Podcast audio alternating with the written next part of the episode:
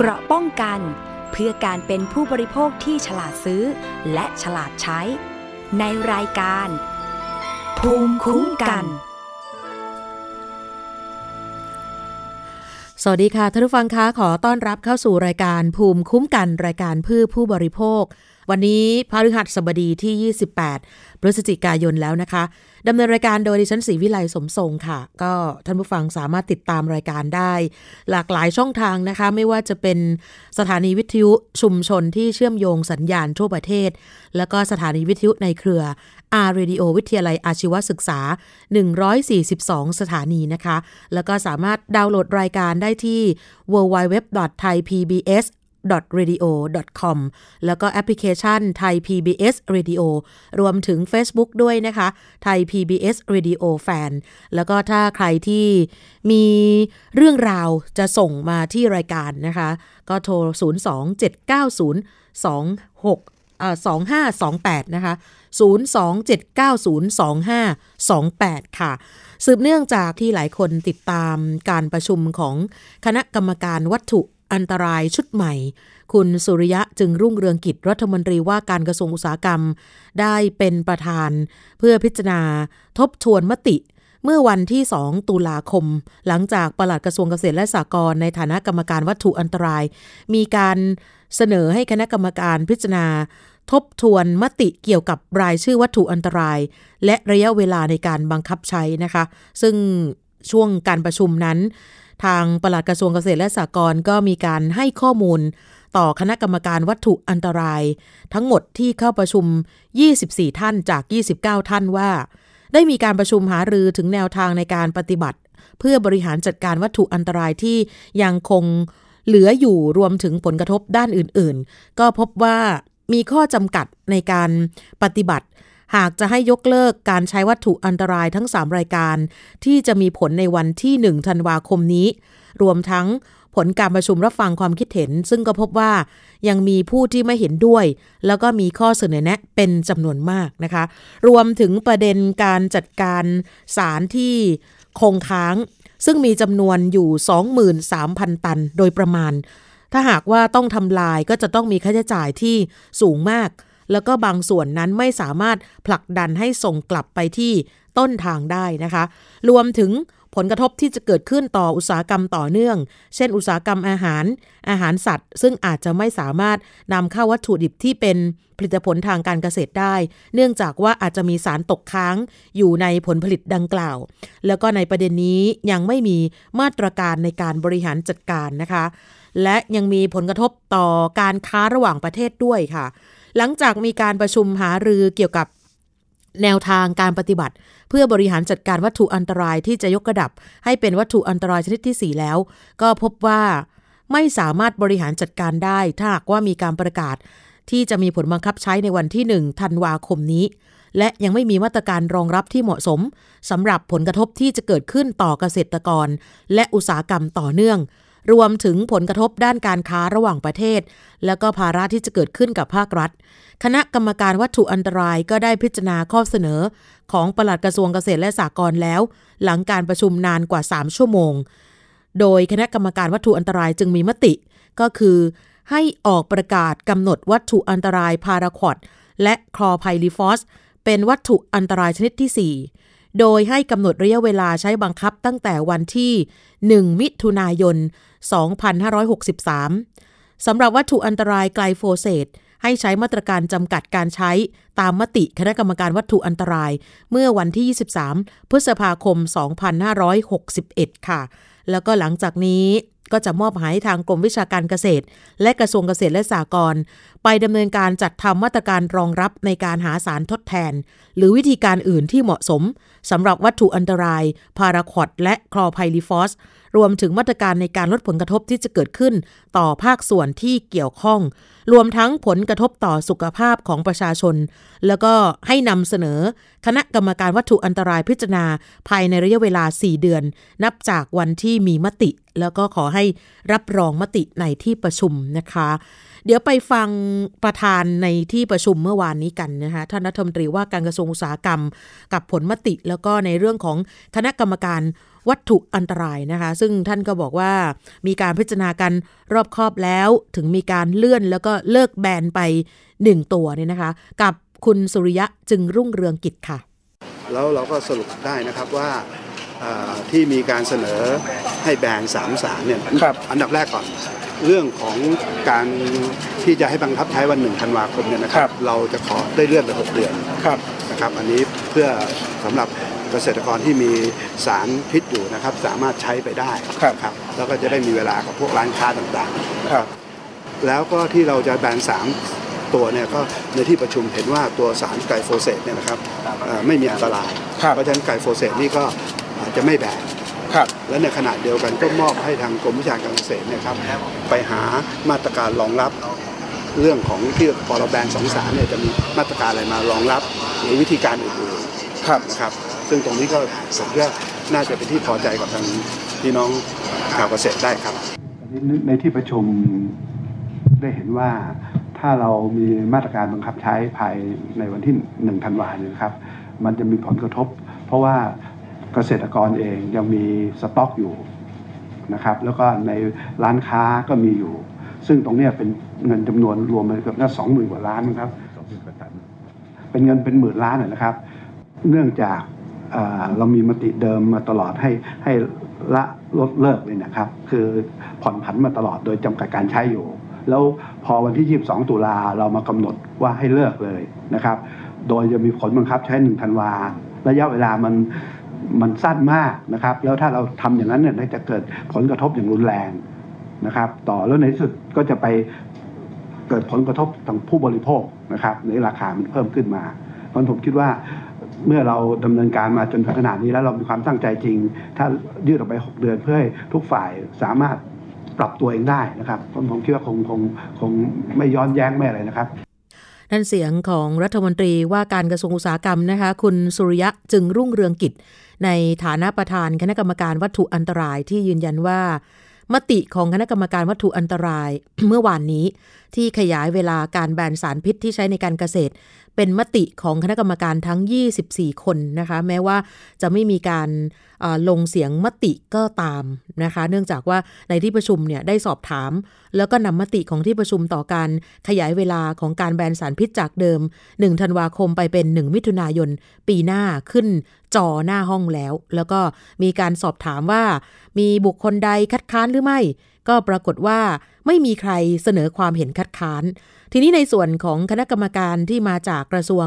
สาธารณสุข หลังจากที่รับฟังความคิดเห็นรอบด้านแล้ว โดยเฉพาะระยะเวลาของการถือครองสารพิษของเกษตรกรกับร้านค้า ที่มีมูลค่ารวมกว่า 30,000 ล้านเนี่ยอาจจะระบายไม่ทัน ดังนั้นก็มีการใช้วิธีการขยายเวลา ขณะที่การใช้สารเคมีอย่างเช่นไกลโฟเซตที่พบว่า มี 161 ประเทศทั่วโลกยังใช้อยู่ ถ้าหากประเทศไทยยืนยันมติแบนการใช้สารเคมีดังกล่าว คุณสุริยะบอกว่าอาจจะมีผลกระทบต่อการนำเข้าสินค้าเกษตรจากต่างประเทศที่ใช้สารไกลโฟเซตในกระบวนการเพาะปลูกได้ เพราะว่าอาจจะตรวจสอบพบการปนเปื้อนได้นะคะ แล้วก็ยืนยันว่าการประชุมได้มีการพิจารณารายละเอียดอย่างรอบคอบแล้ว ทั้งเรื่องของ รายงานของคณะกรรมาการวิสามันของสภาผู้แทนราษฎร รวมถึงความเห็นจากทุกภาคส่วน และก็ความปลอดภัยของประชาชน ส่วนมติของคณะกรรมการวัตถุอันตรายชุดที่ผ่านมา ที่มีมติแบนทั้ง 3 สารพิษ ภายในวันที่ 1 ธันวาคมนี้นั้น ที่ประชุมก็นำมาพิจารณาด้วย แต่ไม่ได้รับการรับรองผลการประชุม เพียงแค่นำมาพิจารณาเพื่อทบทวนให้รอบด้านเท่านั้นเองนะคะอย่างไรก็ตามมติการแบนสารพิษนั้น ไม่ได้ยกเลิกเพียงแค่ เลื่อนจากทันทีเป็นเดือนมิถุนายนปี 63 นะคะ ซึ่งคุณสุริยะมองว่าเรื่องนี้ไม่ใช่เป็นการหักหลังพักภูมิใจไทยอะไรนะคะ ส่วนรรัฐมนตรีกระทรวงสาธารณสุขค่ะหัวหน้าพักภูมิใจไทย คุณอนุทินชาญวิริยกูล ก็เจอกันที่สภาก็ยังคุยกัน แล้วก็เดินมาด้วยกันหลังจากที่ประชุมสภาเสร็จ ขณะที่บุคคลอื่นเชื่อว่า ไม่น่าจะมีปัญหา และไม่มีเรื่องต้องเคลียร์ใจ อีกทั้งเชื่อว่าไม่เป็นรอยร้าวกับพักร่วมรัฐบาลด้วยนะคะ อันนี้สำหรับในส่วนของ คุณสุริยะจึงรุ่งเรืองกิจนะคะ เดี๋ยวไปฟังสำหรับในส่วนของมาตรการต่อไปว่า ถ้าเผื่อว่ามีการแบนสำหรับ 2 ตัวแล้วเนี่ยนะคะ ต่อไปจะมีการหาสารอื่นมาทดแทน จะทำอย่างไรกันได้บ้าง เพราะว่ายังมีเกษตรกรบางส่วนที่ยังจำเป็นต้องใช้อยู่เนี่ยนะคะ กับท่านปลัดกระทรวงเกษตรและสหกรณ์นะคะ คุณอนันต์สุวรรณรัตน์ค่ะ จริงๆ ผมคิดว่าทุกคนก็เห็นด้วยในเรื่องที่จะแบนทั้ง 3 ตัวนี้ เพียงแต่ว่าวันนี้เนี่ยเรามาเจอว่าพอจะแบนเขาจริงๆนี่ปั๊บเนี่ยเราวิเคราะห์ผลกระทบแล้วเนี่ยยิ่งเหมือนเหมือนที่ทางท่านประธานท่านรัฐมนตรีว่าเนี่ยถ้าเราแบนตอนนี้เนี่ยมันกุลาหลแน่ มันมีกระบวนการต่างๆ เพราะฉะนั้นไอ้เรื่องหาสารทดแทนเนี่ยจริง ๆ หามาร่วมปีกว่าแล้ว เราต้องยอมรับว่าไอ้ตัวพารากอนเนี่ยมันเป็นสารที่อะไรอะ มันหมดปาเต็นท์แล้วแล้วใช้มาเหมือนกับพูดเหมือนกับถ้าทั่วไปก็เหมือนกับยาสามัญประจำบ้านเลยสำหรับการการกำจัดวัชพืช เพราะฉะนั้นวันนี้เนี่ยเราก็หานอกจากหาสารทดแทน แล้วก็ต้องจำเป็นต้องหาวิธีการ เป็นการเหมือนกับการจัดการเรื่องวัชพืชแบบผสมผสาน เพราะว่าการหาสารทดแทนที่จะมามาได้มีประสิทธิภาพเหมือนกับพารากอนเนี่ยค่อนข้างจะยากค่อนข้างจะยาก แต่ว่ามันก็มีสารที่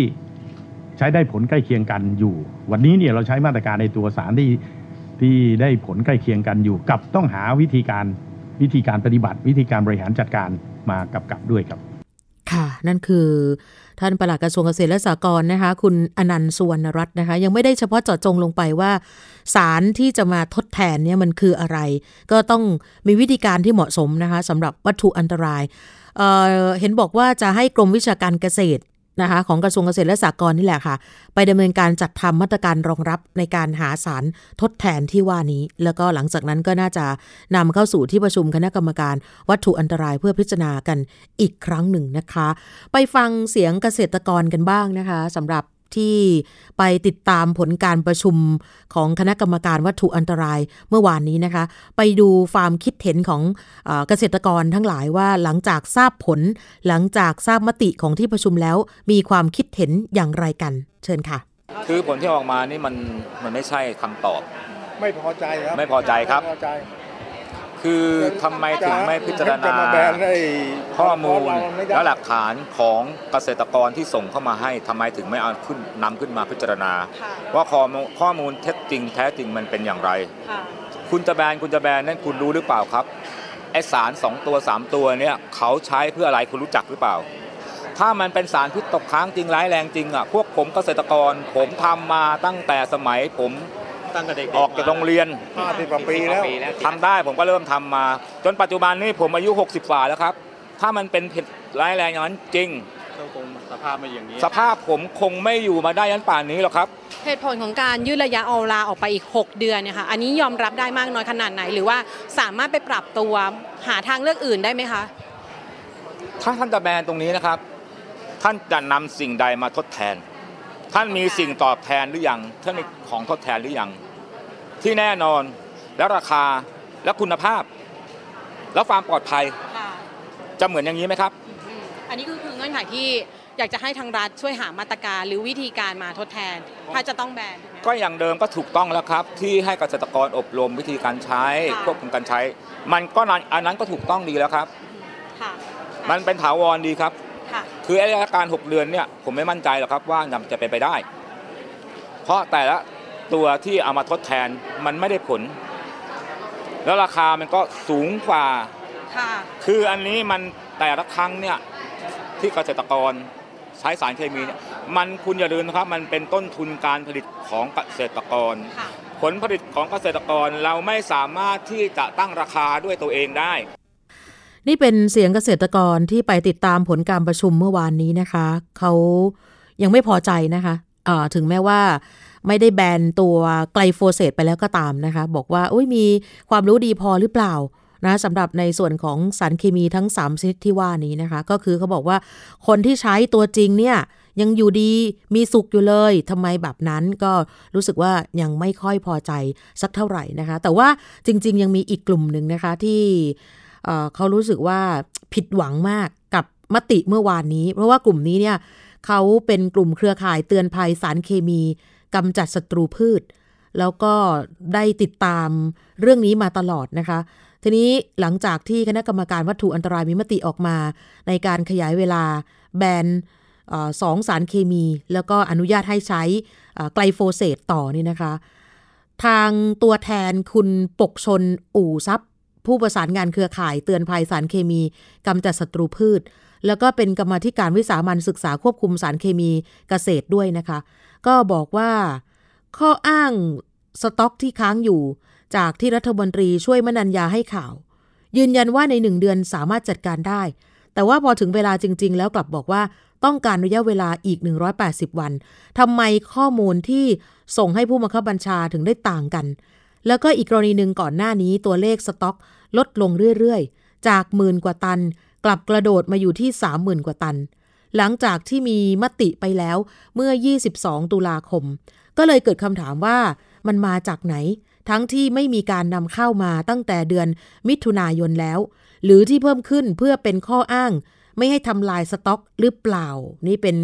ข้อสงสัยของทางเครือข่ายเมื่อวานนี้นะคะ ส่วนที่บอกว่าค่าใช้จ่ายในการทำลายสต็อกมหาศาลนั้น เงื่อนไขของ WTO ก็สามารถส่งไปยังประเทศต้นทาง หรือประเทศอื่นที่ยังใช้สารนี้อยู่ได้ ซึ่งคุณมนัญญาก็เคยเซ็นอนุญาตส่งออกไปแล้ว มันมีกระบวนการที่สามารถจัดการได้ค่ะ แล้วถ้ามีการเลื่อนใช้ก็ต้องมีมาตรการที่ดีพอ เพื่อไม่ให้ของนั้นตกไปอยู่กับเกษตรกร ซึ่งมันเป็นได้เลยเพราะว่าคนขายเนี่ยเขาก็ต้องการระบายสต็อก แล้วก็ไม่ได้มีความมั่นใจได้เลยว่าหน่วยงานภาครัฐจะดูแลเรื่องนี้ได้ ที่สำคัญมาตรการทดแทนต้องรีบจัดการ ไม่เช่นนั้นก็จะวนเวียนอยู่แบบนี้นะคะ ทีนี้กรณีที่มีการอ้างแบบสำรวจคน 75%ไม่เห็นด้วยกับการแบนสารพิษ คุณปกชนบอกว่ากรมวิชาการเกษตร เป็นเจ้าภาพในการทำแบบสำรวจใช่ไหม เสียงส่วนหนึ่งก็มาจากคนโหวตทางออนไลน์ แต่เสียงส่วนใหญ่มาจากสมาพันธ์เกษตรปลอดภัย และเครือข่ายคนรักแม่กลอง ซึ่งก็รู้กันอยู่แล้วว่าสองกลุ่มนี้เนี่ยสนับสนุนให้ใช้สารเคมีต่อ ข้อกังวลบอกว่าถ้าหากแบนสารพิษ จะกระทบต่อการนำเข้าสินค้าทางการเกษตร ว่าตรงนี้ก็สามารถกำหนดปริมาณสารตกค้างให้ ไม่เกินมาตรฐานได้ แล้วไม่ต้องกังวลว่าสามารถจัดการได้หลายประเทศก็ข้อทำกันแล้ว ตอนนี้ก็มีข้อเรียกร้องของกลุ่มเกษตรกร 9 องค์กรนะคะก็ไปขอเอกสารข้อมูลทางวิทยาศาสตร์ เรื่องสารพิษตกค้าง เอกสารดังกล่าวนั้นมีการเผยแพร่กันตลอด แล้วก็อยู่ที่ว่าจะฟังหรือเปล่า ความเชื่อในอดีตที่ว่าพาราควดจับกับดินแน่นมาก ผักมัน ไม่ดูดไม่ซึมอะไรประมาณนี้ แต่ปรากฏว่ากรมวิทยาศาสตร์การแพทย์ก็เจอพาราควดตกค้างในผักเหมือนกัน ฉะนั้นที่บอกว่าไม่ปนเปื้อนในห่วงโซ่อาหารเนี่ยไม่จริง แล้วก็สุดท้ายคุณปกชนบอกว่ารู้สึกเสียดาย ที่กรมวิชาการเกษตร องค์ความรู้การทดแทนสารพิษอยู่ในกรมวิชาการเกษตรตั้งแต่ 30 ปีที่แล้วแต่ไม่เคยถูกพูดออกมา หนุนแต่สารเคมีจนเกษตรกรรู้สึกไม่มีทางออก เข้าใจว่า ไม่มีสารเคมีแล้วจะอยู่ไม่ได้ อันนี้อีกมุมหนึ่งนะคะต่างกันคนละขั้วกับเกษตรกรที่เราฟังเสียงเมื่อสักครู่ที่ไปติดตามผลการประชุมเลย เพราะว่าเขาบอกว่าเขายังจำเป็นต้องใช้อยู่ค่ะ ไปฟังความคิดเห็นของคนนี้กันบ้างนะคะ เพราะว่าที่ผ่านมาก็มีการเคลื่อนไหวเรื่องนี้อย่างหนักพอสมควรนะคะ นั่นคือผู้อำนวยการมูลนิธิชีววิถีนะคะ คุณวิทูลเลี่ยนจำรวนค่ะ น่าจะต้องประนามทั้งสองกระทรวงที่เกี่ยวข้องเลยนะครับ คุณสุริยะจุงเรื่องเงินกิจเป็นรัฐมนตรีว่าการกระทรวงอุตสาหกรรมนะครับไม่เคยได้แสดงข้อมูลหลักฐาน หรือไม่ได้แสดงตัวเองว่าเป็นผู้เชี่ยวชาญเรื่องนี้ และและเข้าใจเรื่องนี้เลยนะครับอย่างที่คนที่ควรจะตัดสินใจนะครับ และเราควรจะฟังข้อมูลมากที่สุดก็คือกระทรวงสาธารณสุขนะครับเพราะฉะนั้นในความเห็นผมเนี่ยไม่ทราบท่านรัฐมนตรีท่าดีอย่างไรนะครับ ถึงมารับประกันในเรื่องนี้นะครับ นั่นเป็นประเด็นที่หนึ่งนะครับประเด็นที่สองเนี่ย กระทรวงเกษตรและสหกรณ์เนี่ยมีเวลาสองปีเจ็ดเดือนกว่าแล้วนะครับ ที่จะหาสารทดแทนนะครับ ตั้งแต่มติคราวก่อนโน้นเนี่ยนะครับ ซึ่งให้มีการจำกัดการใช้ก็ชี้เห็นอยู่แล้วนะครับ ว่ามันอันตรายนะครับ แล้วก็มติที่ลงมติเมื่อ 22 ตุลานี้ก็ชัดเจนนะครับ ว่าให้แบน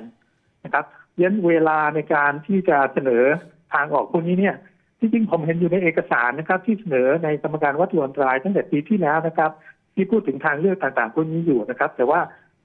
ในเวลาจริงเมื่อมีการตัดสินใจกันเนี่ยกลับไม่เห็นรายละเอียดพวกนั้นเลยเนี่ยก็เป็นความไม่ไม่ผมไม่แน่ใจว่าเป็นความบกพร่องหรือความตั้งใจนะครับ ที่จะทำให้มติให้รายละเอียดเรื่องทางออกพวกนี้เนี่ยไม่เป็นที่เปิดเผยนะครับ หรือเผยแพร่ต่อประชาชนนะครับ ถ้าไม่เชื่อเหตุผลนี้แล้วคิดว่าที่จริงเขาจัดการได้เนี่ยแล้วเหตุผลจริง ๆ ที่คุณวิทูลวิเคราะห์คืออะไรฮะ ผมคิดว่าชัดเจนนะครับ คือการเคลื่อนไหวคราวนี้นอกจากเกษตรกรที่เราเห็นนะครับ ซึ่งอาจจะได้รับความเดือดร้อนจริงนะครับ แต่ว่าการเคลื่อนไหวครั้งนี้เนี่ยนำโดยสามสมาคมยักษ์ใหญ่ของบริษัทสารเคมีกำจัดศัตรูพืชนะครับ เป็นสมาคมของบริษัทข้ามชาตินะครับ ที่ยืนอยู่แถวหน้าสุดของการเคลื่อนไหวคราวนี้นะครับและแน่นอนครับผลประโยชน์จากไกลโฟเสตนะครับจำนวนต่อปีหกสิบประมาณหกสิบล้านกิโลกรัมนะครับ ผลประโยชน์ที่มหาศาลนะครับ ผมเชื่อว่าแรงผลักดันของการปกป้องผลประโยชน์ของบริษัทเอกชนนะครับ มีผลอย่างสำคัญทำให้มีการตัดสินใจวันนี้นะครับ ที่นำโดยคุณสุริยะรัฐมนตรีว่าการกระทรวงอุตสาหกรรมครับนั่นคือเสียงของคุณวิทูลเลี่ยนจำรูนนะคะ ผู้อำนวยการมูลนิธิชีววิถีที่หลังจากทราบผลมติออกมาแล้วนะคะ เพราะฉะนั้นก็ถือว่าเป็นเรื่องที่ ทุกคนต้องติดตามนะคะ แล้วก็ยังจะมีอีกกลุ่มหนึ่งเมื่อวานนี้นี่ค่อนข้างจะเป็นกลุ่มใหญ่เลยนะคะ รวมตัวกัน โดยเครือข่ายสนับสนุนการแบน686 องค์กรก็ผิดหวังกับมติของคณะกรรมการวัตถุอันตรายที่อนุญาตให้มีการใช้ไกลโฟเซตต่อไป แล้วก็ยืดเวลาการบังคับใช้สารการแบนพาราควอดและคอไพดีฟอสต่อไปอีก 6 เดือนนะคะตัวแทนเครือข่าย 686 องค์กรบอกว่า การตัดสินใจซึ่งมาจากการผลักดันและสนับสนุนโดยรัฐมนตรีว่าการกระทรวงอุตสาหกรรม และรัฐมนตรีว่าการกระทรวงเกษตรและสหกรณ์ถือว่าเป็นการตัดสินใจที่เอื้อประโยชน์ต่อบริษัทสารพิษกำจัดศัตรูพืช โดยผลักภาระความเสี่ยงแก่ประชาชนทั้งประเทศ ทั้งเกษตรกรและผู้บริโภค โดยเฉพาะอย่างยิ่งการอนุญาตให้ใช้สารไกลโฟเสตซึ่งสถาบันวิจัยมะเร็งนานาชาติก็ระบุแล้วว่า เป็นสารที่น่าจะก่อมะเร็ง แล้วศาลสหรัฐก็ มีคำตัดสินให้บริษัทมอนซานโตไบเออร์ต้องเยียวยา และชดใช้แก่เกษตรกรเป็นจำนวนเงินมหาศาล ซึ่งการยืดเวลาในการแบนพาราควอตและคลอร์ไพริฟอสต่อไป ถือว่าเป็นการเอื้อเฟื้อบริษัทสารพิษ ให้ไม่ต้องรับผิดชอบสต็อกสินค้า ทั้งๆทที่พวกเขานำเข้ามาเพื่อเก่งกำไรจำนวนมหาศาล ก่อนหน้านี้มีการปล่อยช่วงเวลาอีก 6 เดือน เพื่อจำหน่ายเกษตรกร ทั้งๆทที่รู้ว่าเป็นสารที่มีผลต่อสุขภาพ ทั้งเกษตรกรผู้บริโภคแล้วก็เด็กๆนะคะเครือข่ายบอกว่ารัฐมนตรีกับพรรคการเมืองที่เกี่ยวข้อง ในการตัดสินใจครั้งนี้ ต้องเป็นผู้ชี้แจงเหตุผลในการตัดสินใจ และประชาชนส่วนใหญ่ทั้งประเทศที่สนับสนุนการแบนสารพิษร้ายแรง จะเป็นผู้ตัดสินใจ อนาคตทางการเมืองของพวกเขา เครือข่ายสนับสนุนการแบนสารพิษร้ายแรง จะเดินหน้าขับเคลื่อนให้มีการยกเลิก การใช้ไกลโฟเสตและสารพิษร้ายแรงอื่น ๆ ต่อไป แล้วก็จะมีการถแถลงมาตรการกับแนวทางในการขับเคลื่อนเรื่องนี้โดยเร็วนะคะ แล้วก็อีกท่านหนึ่งล่าสุดเลยค่ะ คุณที่ติดตามเรื่องนี้ตลอดเหมือนกันนะคะ อาจารย์ปานเทพพัวพงพันธ์เมื่อวานนี้ก็โพสต์ Facebook เกี่ยวกับมติกรรมการวัตถุอันตราย ที่พลิกมติของกรรมการวัตถุอันตรายเมื่อ 22 ตุลาคมเนี่ยนะคะออบอกว่าการกลับมติไกลโฟเซตนั้น ไปสอดคล้องกับหนังสือของนายเท็ดเอแมคคินนีเท็ดเอแมคคินนีเป็นผู้ช่วยรัฐมนตรีเพื่อการค้าและกิจการต่างประเทศ ซึ่งได้ยื่นหนังสือถึงพลเอกประยุทธ์จันโอชา นายกรัฐมนตรี กับนายสุริยะจึงรุ่งเรืองกิจเมื่อวันที่ 15 ตุลาคม 2562 โดยอ้างว่าสารไกลโฟเสตเป็นสารกำจัดแมลงศัตรูพืชทั่วโลก ประกอบกับรายงานของสำนักงงานคุ้มครองสิ่งแวดล้อมแห่งสหรัฐอเมริกา หรือว่า EPA สรุปว่าสารไกลโฟเสตไม่ได้มีความเสี่ยงอย่างมีนัยสำคัญต่อสุขภาพ ร่างกายของมนุษย์ เมื่อมีการนำมาใช้อย่างมีการควบคุม และยังได้อ้างถึงว่าหากมีการยกเลิกไกลโฟเสตก็จะส่งผลกระทบรุนแรงต่อการนำเข้า ผลิตผลทางการเกษตร เช่นพวกถั่วเหลือง และข้าวสาลีของสหรัฐอเมริกาด้วยนะคะ แล้วก็ไปย้อนประวัติของนายเท็ดเอแมคคินนีคนนี้เขาบอกว่าทำงานมายาวนานถึง 19 ปีกับบริษัท Dow AgroSciences บริษัทนี้เป็นบริษัทผู้ผลิตและเป็นเจ้าของผลิตภัณฑ์สารเคมีกำจัดแมลงคลอร์ไพริฟอสซึ่งในสมัยที่โดนัลด์ทรัมป์แต่งตั้งนาย อีกคนนึงชื่อว่าสกอตพรูสนี่นะคะ เข้ามาเป็นประธานสำนักงานคุ้มครองสิ่งแวดล้อมแห่งสหรัฐอเมริกาหรือว่า EPA เขาก็ได้สั่งเลื่อนการแบนออกไปอย่างไม่มีกำหนด จนหนังสือพิมพ์ในสหรัฐอเมริกาเริ่มตรวจสอบว่า ทั้งตัวนายเท็ดเอแมคคินนี่กับสกอตพรูสเนี่ยมีความสัมพันธ์อย่างใกล้ชิดกับเจ้าของผลิตภัณฑ์ จนในที่สุดสกอตพรูสต้องตัดสินใจลาออกจากตำแหน่งออกไป หลังจากนั้นเพียงวันเดียวค่ะ คือ 26 ตุลาคม 2562 สำนักงงานผู้แทนการค้าสหรัฐอเมริกาหรือว่า USTR ประกาศว่า ประธานาธิบดีโดนัลด์ทรัมป์ได้ประกาศระงับการให้สิทธิพิเศษทางภาษีศุลกากร เป็นการทั่วไป หรือ GSP แบบชั่วคราวกับสินค้าไทย 573 รายการ คิดเป็นมูลค่า 1,300 ล้านดอลลาร์สหรัฐ หรือว่าเกือบ 40,000 ล้าน โดยจะมีผลบังคับใช้วันที่ 15 เมษายน 2563 โดยอ้างว่าประเทศไทยล้มเหลวในการจัดสิทธิที่เหมาะสมให้กับแรงงานตามหลักสากล แล้วหลังจากนั้นรัฐมนตรีว่าการกระทรวงอุตสาหกรรม ซึ่งเป็นประธานคณะกรรมการวัตถุอันตราย ก็แสดงท่าทีสอดรับกับเท็ดเท็ดเอแมคคินนี่เมื่อวันที่หนึ่งพฤศจิกายนที่ผ่านมา คือให้สัมภาษณ์ตอนหนึ่งว่า การประชุมคณะกรรมการวัตถุอันตรายครั้งต่อไป ที่คุณสุริยะจะเป็นประธานครั้งแรกนั้นเนี่ย อาจจะหยิบยกสารบางตัวที่แบนไปแล้ว อย่างเช่น ไกลโฟเซตมาหารืออีกครั้ง เนื่องจากสหรัฐยังใช้สารนี้อยู่ แต่ไทยมีการแบนสารนี้ไป ถ้าหากใช้สารไกลโฟเซตแต่ให้แบนพาราควอตเพื่อลดผลกระทบให้กับเกษตรกรเกษตรกรบางส่วน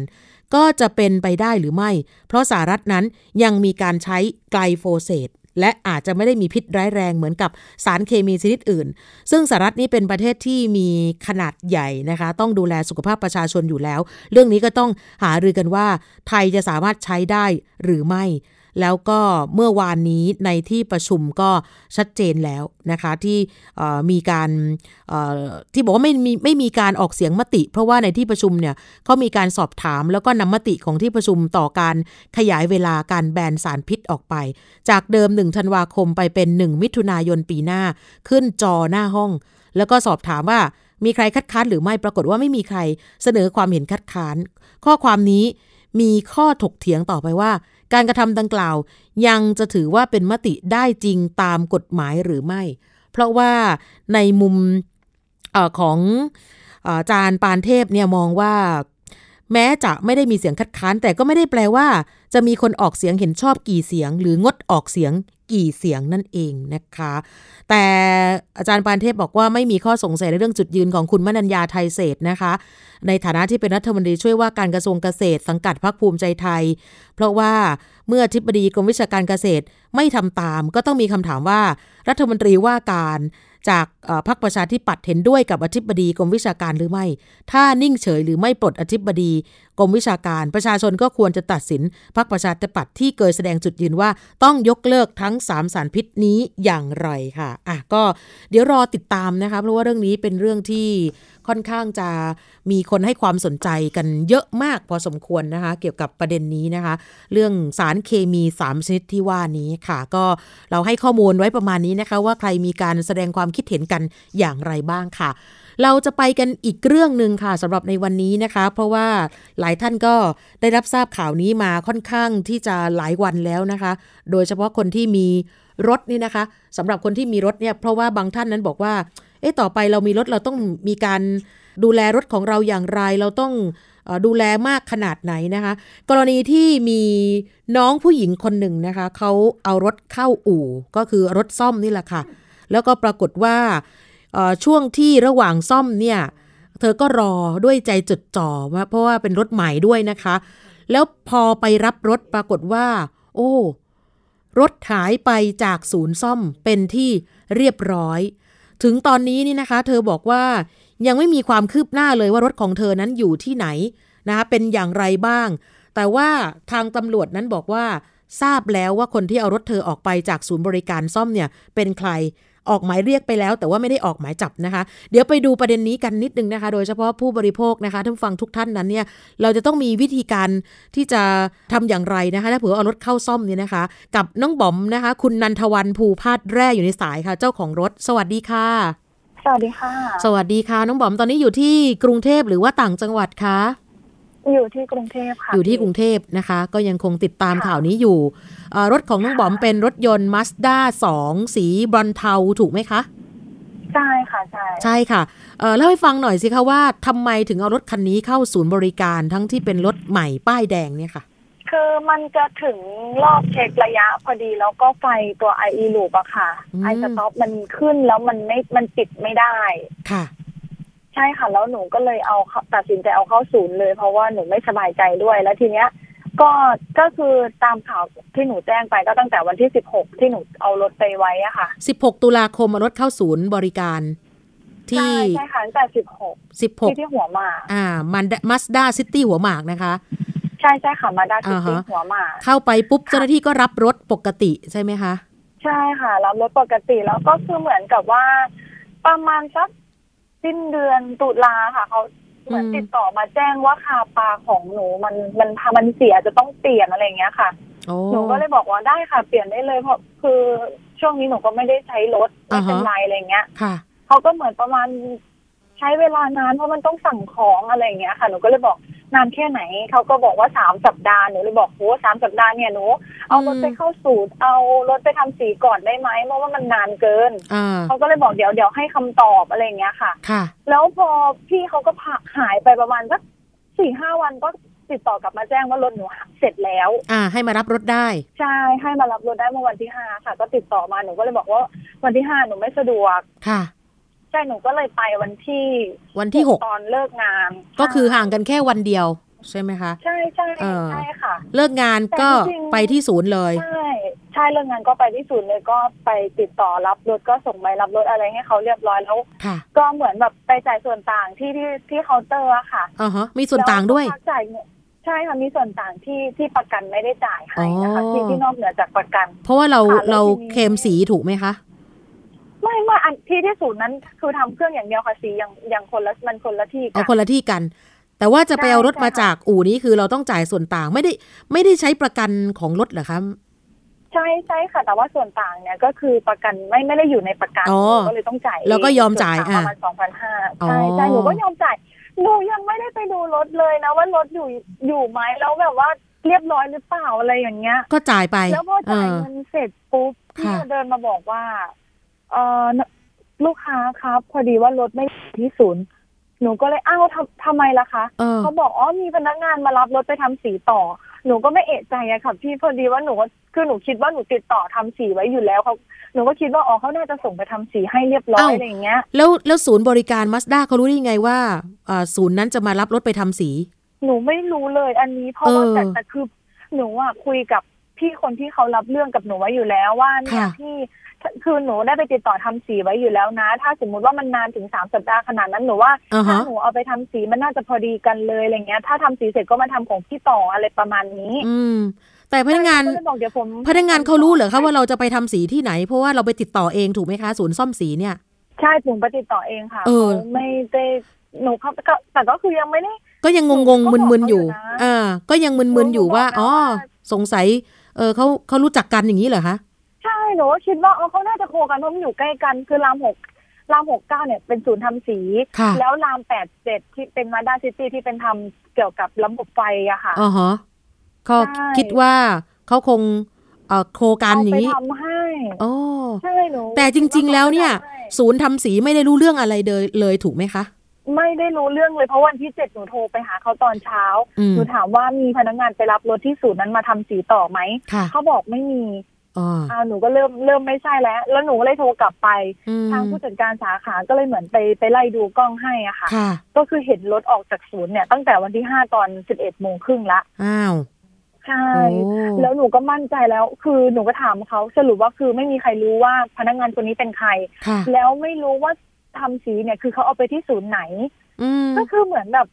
ยังตอบไม่ได้ว่าเป็นใครนู่นนี่หนูก็เลยโอเคงั้นก็แสดงว่ารถหนูหายหนูก็เลยไปแจ้งความเลยก็ไปแจ้งความไว้ที่สนหัวหมากนะคะ ใช่ค่ะหนูก็เลยค่ะไปตัดสินใจไปแจ้งความเอ่อหลังจากจนั้นนถึงวันนี้ตำรวจก็เลยเห็นบอกว่าอ่าเห็นลักษณะคนร้ายแล้วใช่ไหมจากกล้องวงจรปิด ใช่ใช่ก็ล่าสุดตอนนี้ก็คือเหมือนออกหมายจับอ๋อหมายจับออกหมายแล้เรีวยกไปแล้ว ก็หมายเรียกค่ะหมายยังไม่เรีกคืบหน้าม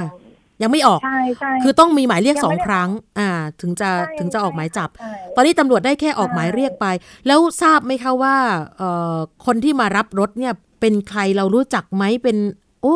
คืองงมากอะไม่ไม่ค่ะหนูนี่โคตรงง โคตรงง หนูงงค่ะตั้งแต่ที่คือแบบว่าหนูก็ถามเขานะว่าคือการที่คนอื่นจะมารับรถเนี่ยมันง่ายขนาดนั้นเลยเหรอพี่ อย่างน้อยเลย ถ้าสมมุติว่าไม่มีเอกสารในการรับรถพี่ควรจะขอดูบัตรประชาชนหรือว่าควรจะขอดูบัตรพนักงานหรือโทรบอกหนูก่อนไหมว่าเนี่ย จะมีสูตรนี้สูตรนี้มาทำไปติดต่อไปทำหนูจะได้แบบสบายใจแล้วได้โทรอ่าไปถามเขาว่าโอค่ะโอเค ได้มีส่งพนักงานไหมแต่ว่าอันนี้ไม่มีอะไรแบบมค่ะแค่หนูเลยอะนะคะงงมาก ทีนี้ในส่วนของโชว์รูมหรือว่าศูนย์บริการมาสด้าเนี่ยเขาตอนนี้ให้คำตอบอะไรกับเราบ้างคะโอ้ยคือ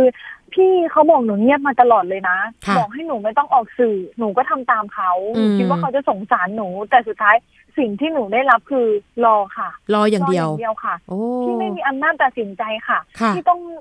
คือเหมือนต้องแบบว่า ต้องเอาไปให้ผู้ใหญ่ขออนุมัติหนูเลยบอกว่า อืม พี่พูดกับหนูคำนี้ตั้งแต่ก่อนตั้งแต่หลังเกิดเหตุมาประมาณสองสามวัน วันนี้พี่ก็ยังพูดเหมือนเดิมค่ะ คำว่าขออนุมัติหรือให้ส่งให้ผู้ใหญ่คือคำ คำเนี้ยมันไม่ควรจะเกิดขึ้นณวันนี้แล้ว เพราะว่าหนูบอกว่าหนูขอความชัดเจนได้ไหมว่าพี่จะแบบว่าจะเชยยังไง หรือว่าพี่จะทำยังไงกับหนูต่อ หรือจะให้อะไรก็บอกมาเลยวันไหน คือหนูรอเนี่ยไม่มีจุดมุ่งหมายเลยพี่ไม่ได้ให้คำตอบอะไรที่ชัดเจน คือล่าสุดอาทิตย์ที่แล้วอะค่ะ บอกหนูว่าจะให้ทนายทำหนังสือออกมา ว่าจะชดเชยยังไงแล้วว่าเราจะชดเชยร้อยเปอร์เซ็นค่ะแต่สุดท้ายก็ไม่มีอะไรไม่มีติดต่อความคืบหน้าใช่เอ่อเพราะหนูก็บอกแล้วว่า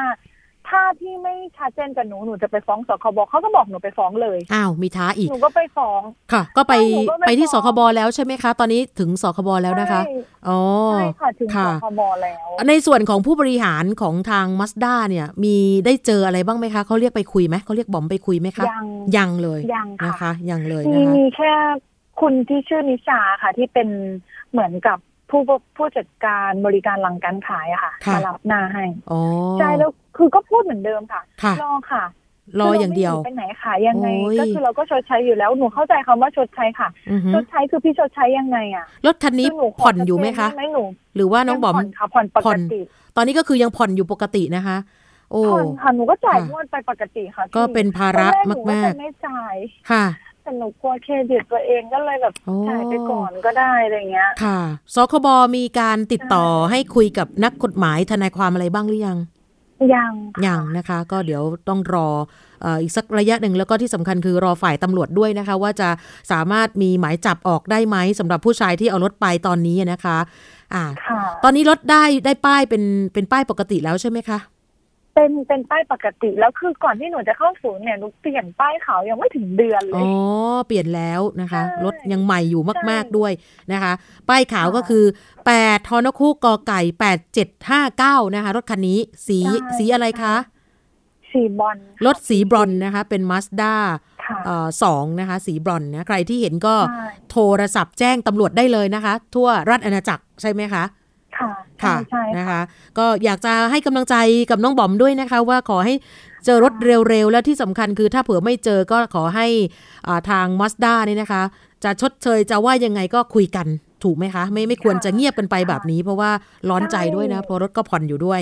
นะคะใช่ค่ะอ่าขอให้กำลังใจนะคะ เห็นบอกว่าวันนี้จะมีอ่าออกรายการโทรทัศน์ด้วยอีกรายการหนึ่งนะคะ ใช่ใช่ค่ะอ่าที่กำลังจะไปเหมือนกันค่ะ อะ ส่งกำลังใจให้นะคะ น้องบอมขอให้เจอรถเร็วๆนะคะขอบคุณมากๆขอบสคุณวัสดีค่ะมากๆเลยนะคะสวัสดีค่ะ โอ้นี่ไม่น่าเชื่อเนอะรถป้ายแดงแล้วก็เพิ่งเปลี่ยนป้ายขาวได้แป๊บเดียว หายไปจากศูนย์บริการหลังจากเอารถเข้าไปซ่อม เธอเดินทางไปรับรถแต่ปรากฏว่า มีคนอื่นมารับรถตัดหน้าไปแล้ว 1 วันนะคะ เมื่อสักครู่น้องบอมเจ้าของรถนะคะ คุณนันทวันภูพาดแร่ ตอนนี้เธอก็ยังผ่อนอยู่นะ เรียกว่าผ่อนกุญแจอยู่ค่ะ แล้วก็ใครที่เห็นรถคันนี้ของเธอนะคะ ช่วยแจ้งตำรวจให้ด้วยค่ะ8ทอนคู่กอไก่ 8759มาสด้าสีบรอนนะคะ หรือว่าโทรแจ้งที่เธอก็ได้ค่ะ 0942374346 ส่งกำลังใจให้เธอด้วย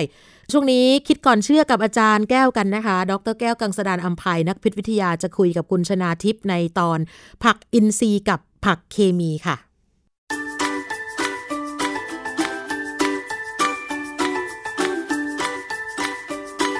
ช่วงคิดก่อนเชื่อ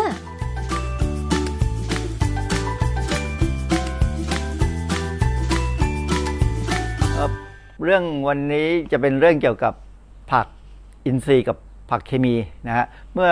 ไม่กี่วันเนี่ยก็เคยมีข้อมูลในเน็ตว่าคนที่เขาไปซื้อผัก ซึ่งเป็นจะว่าเป็นผักเคมีก็ไม่เชิงอินทรีย์ก็ไม่ใช่ เพราะมันเป็นผักไฮโดรโปรนิก คือผักที่ปลูกในน้ำมี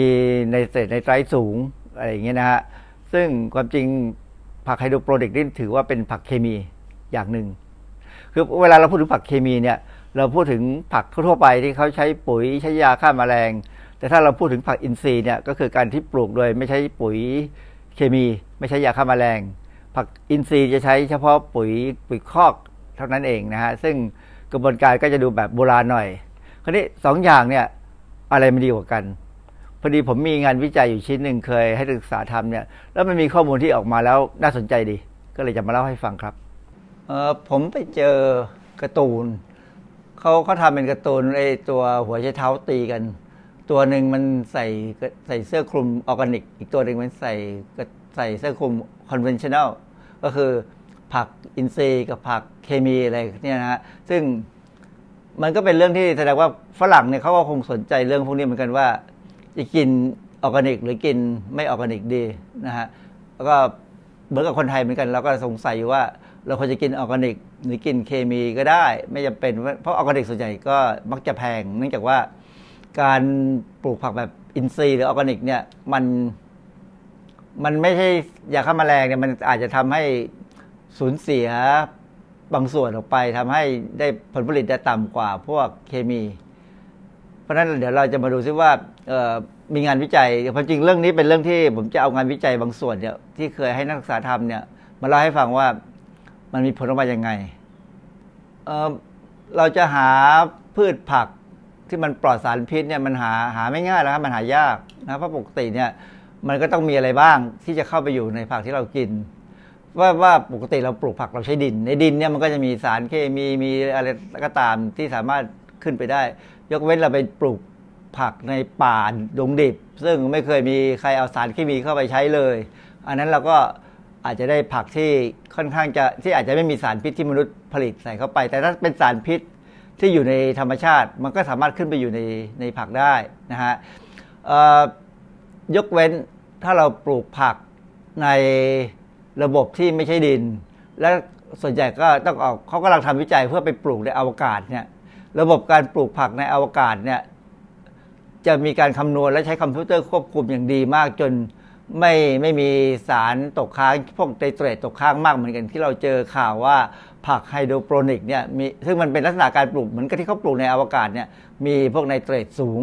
นะฮะเพราะฉะนั้นเพราะว่าการปลูกปลูกผักแบบไฮโดรโปรนิกในบ้านเราเนี่ยที่คนเอาไปทำกันเองเนี่ย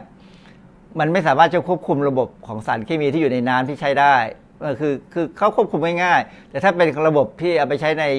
ยานอวกาศหรือไปปลูกเขาที่เขาเตรียมที่จะไปปลูกที่ดาวอังคารเนี่ยจะใช้คอมพิวเตอร์ควบคุมอย่างดีนะครับเออสักสามสี่ปีที่แล้วเนี่ยผมเคยเจอข้อมูลในอินเทอร์เน็ตเขาบอกว่าโรงงานฟูจิสึฟูจิสึเนี่ยคือบริษัทญี่ปุ่น ซึ่งทำคอมพิวเตอร์ แล้วก็ทำอะไรอีกหลายอย่างขายนะฮะแต่นี้ เขาบอกว่าโรงงานฟูจิสึที่ไอไอซุวากามัตสึเนี่ยหันไปปลูกผักแบบไม่ใช้ดินบนพื้นที่ผลิตอุปกรณ์เซมิคอนดักเตอร์แสดงว่าเขาเลิกผลิตเซมิคอนดักเตอร์แล้ว เหตุผลก็คือว่าจีนทำถูกกว่ามากเลย ญี่ปุ่นเลยบอกเลิกดีกว่า เพราะว่าซื้อของจีนมาใช้ถูกกว่าทำเองในญี่ปุ่น ทีนี้โรงงานทำคอมพิวเตอร์เนี่ยเออทำเป็นพวกเซมิคอนดักเตอร์พวกชิปต่างๆเนี่ย บริเวณที่ใช้ผลิตเนี่ยจะต้องสะอาดมากต้องปลอดฝุ่นนะฮะเพราะนั้นทางโรงงานเขาเขาลงทุนไปหลาย พอไม่ได้ผลิตเซมิคอนดักเตอร์ไม่รู้จะไปทำอะไร ก็เลยเอามาทำที่ปลูกผักพวกผักที่ไม่ใช้ดิน เพราะว่าผักที่ไม่ใช้ดินเนี่ยมันจริงๆแล้วราคามันค่อนข้างจะแพงนะฮะเขาปลูกผักที่มีโพแทสเซียมต่ำเพื่อขายคนที่คนป่วยตับเรื้อรังไอ้พวกคนป่วยที่ป่วยเป็นโรคตับเรื้อรังเนี่ย มีประมาณ 13 ล้านคนทั่วโลกเนี่ยต้องควบคุมปริมาณโพแทสเซียมในอาหาร เพราะนั้นเขาก็เลยพยาเขาเลยเปลี่ยนพื้นที่เนี่ยไปปลูกผักที่มีโพแทสเซียมต่ำโดยเขาสามารถจะลดปริมาณโพแทสเซียมในผักลงไปได้ถึง 86%วิธีง่ายๆเขาคือเปลี่ยนจากการใช้โพแทสเซียมไนเตรตที่เป็นปุ๋ยไนเตรตเนี่ยนะฮะไปเป็นโซเดียมไนเตรตแต่ความจริงแล้วเนี่ยมันลดโพแทสเซียมได้ แต่มันกลายเป็นไปเพิ่มโซเดียม เพราะนั้นผักที่เขาได้มาเนี่ย มันก็ไม่เหมาะกับคนที่เป็นโรคไต สรุปแล้วคนที่เป็นโรคตับต้องไม่เป็นโรคไต ถึงจะสามารถกินผักเขาได้ เพราะถ้าเกิดเป็นทั้งตับทั้งไตเนี่ยกินเข้าไป มันก็จะมีปัญหานะไตแทน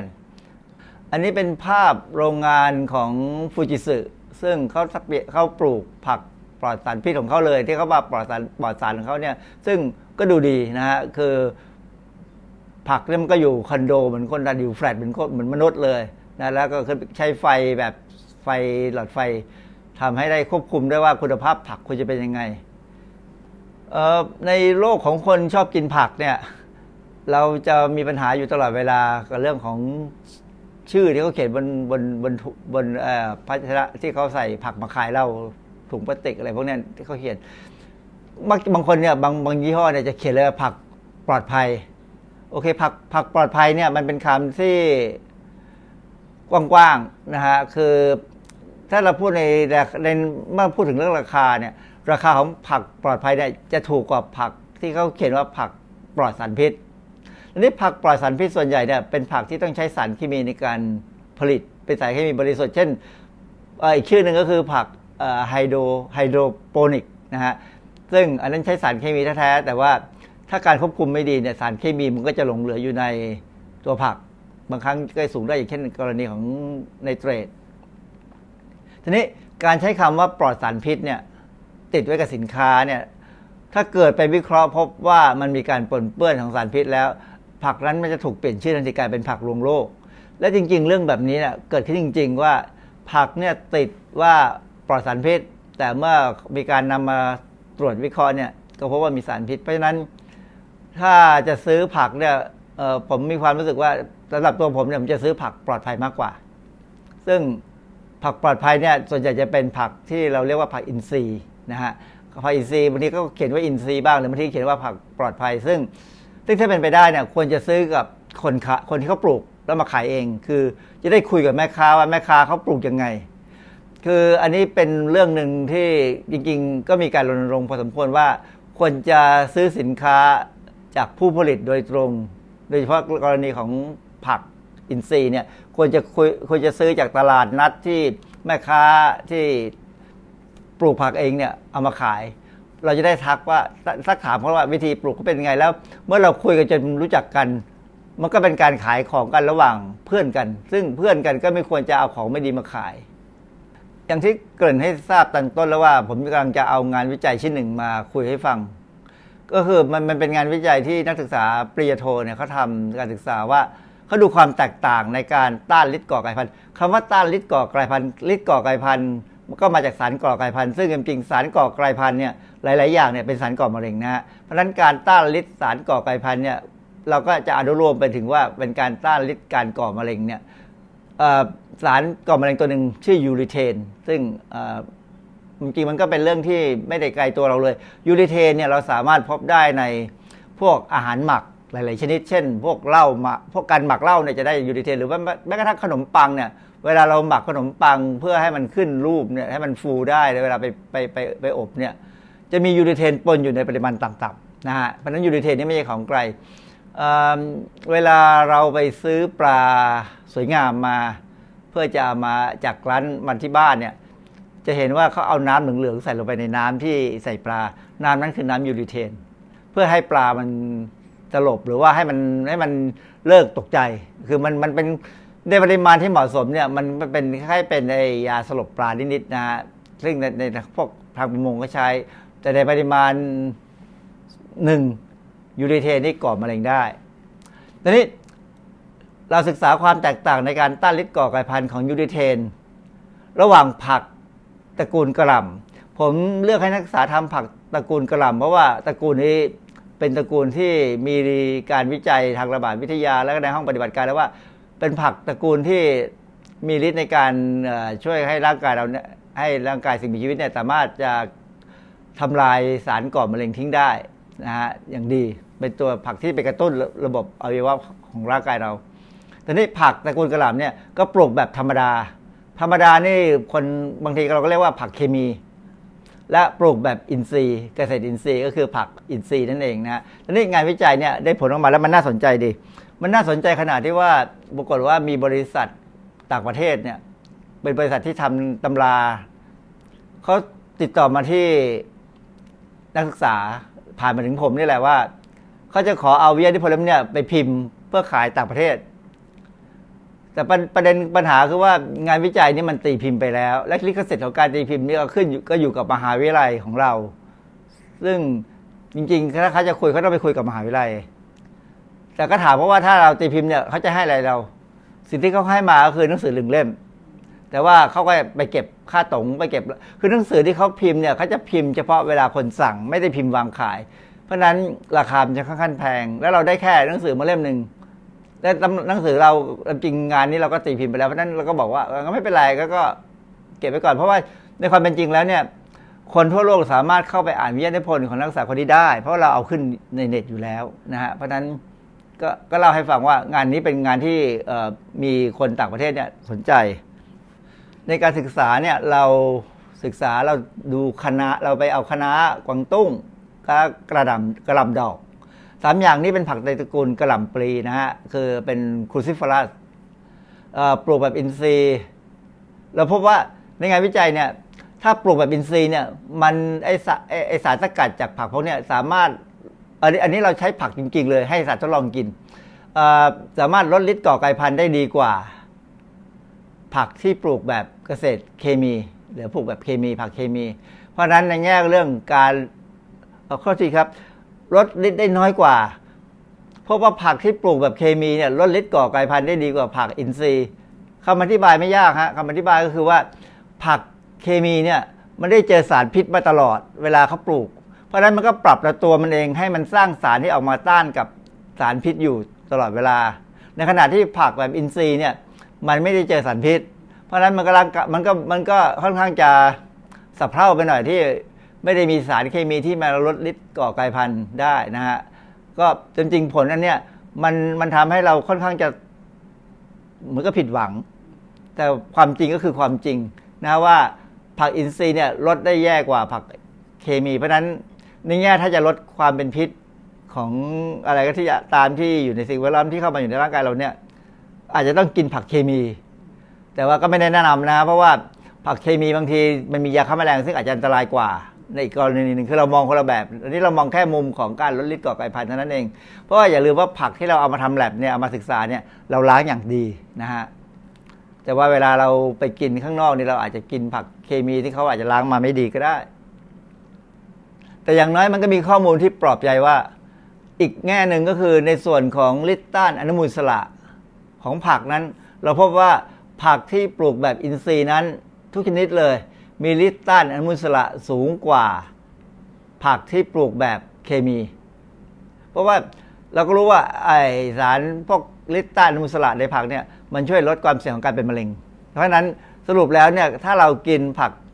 อินทรีย์เนี่ยเราได้สารพวกนี้ซึ่งมันเป็นลดสารคือไปลดไปลดการที่จะเกิด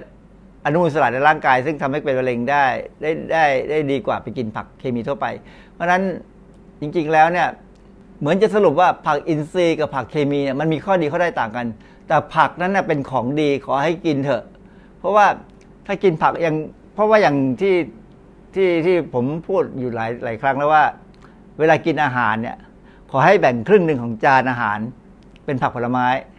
เพื่อให้เราได้ประโยชน์จากทั้งจากใยอาหาร แล้วก็สารพวกไฟโตเคมีคอลหรือสารที่เป็นสารเคมีที่อยู่ในพืชผักเนี่ย ซึ่งมันจะคอยกระตุ้น ให้ร่างกายเราเนี่ยทำลายสารพิษได้โดยเฉพาะอย่างยิ่งพวกตระกูลกระหล่ำเนี่ยงานวิจัยก็มีงานวิจัยบอกแล้วว่า ในเมืองจีนเนี่ยถ้าถ้าครอบครัวไหนกิน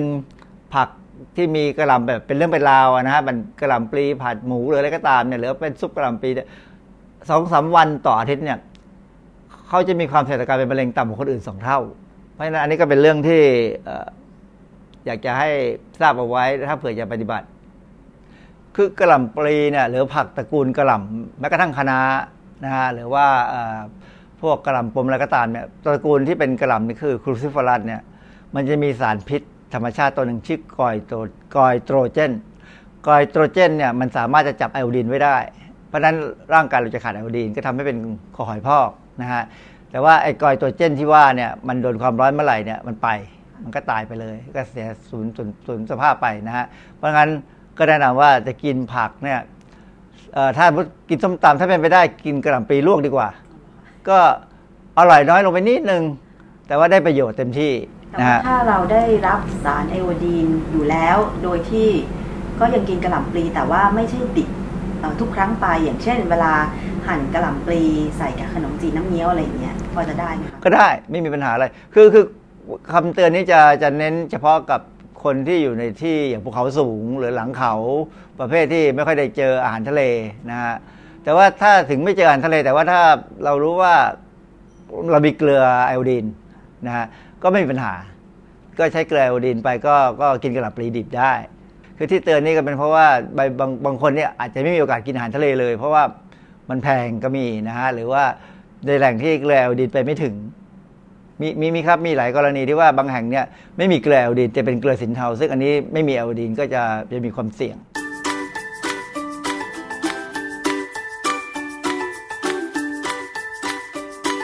ช่วงคิดก่อนเชื่อ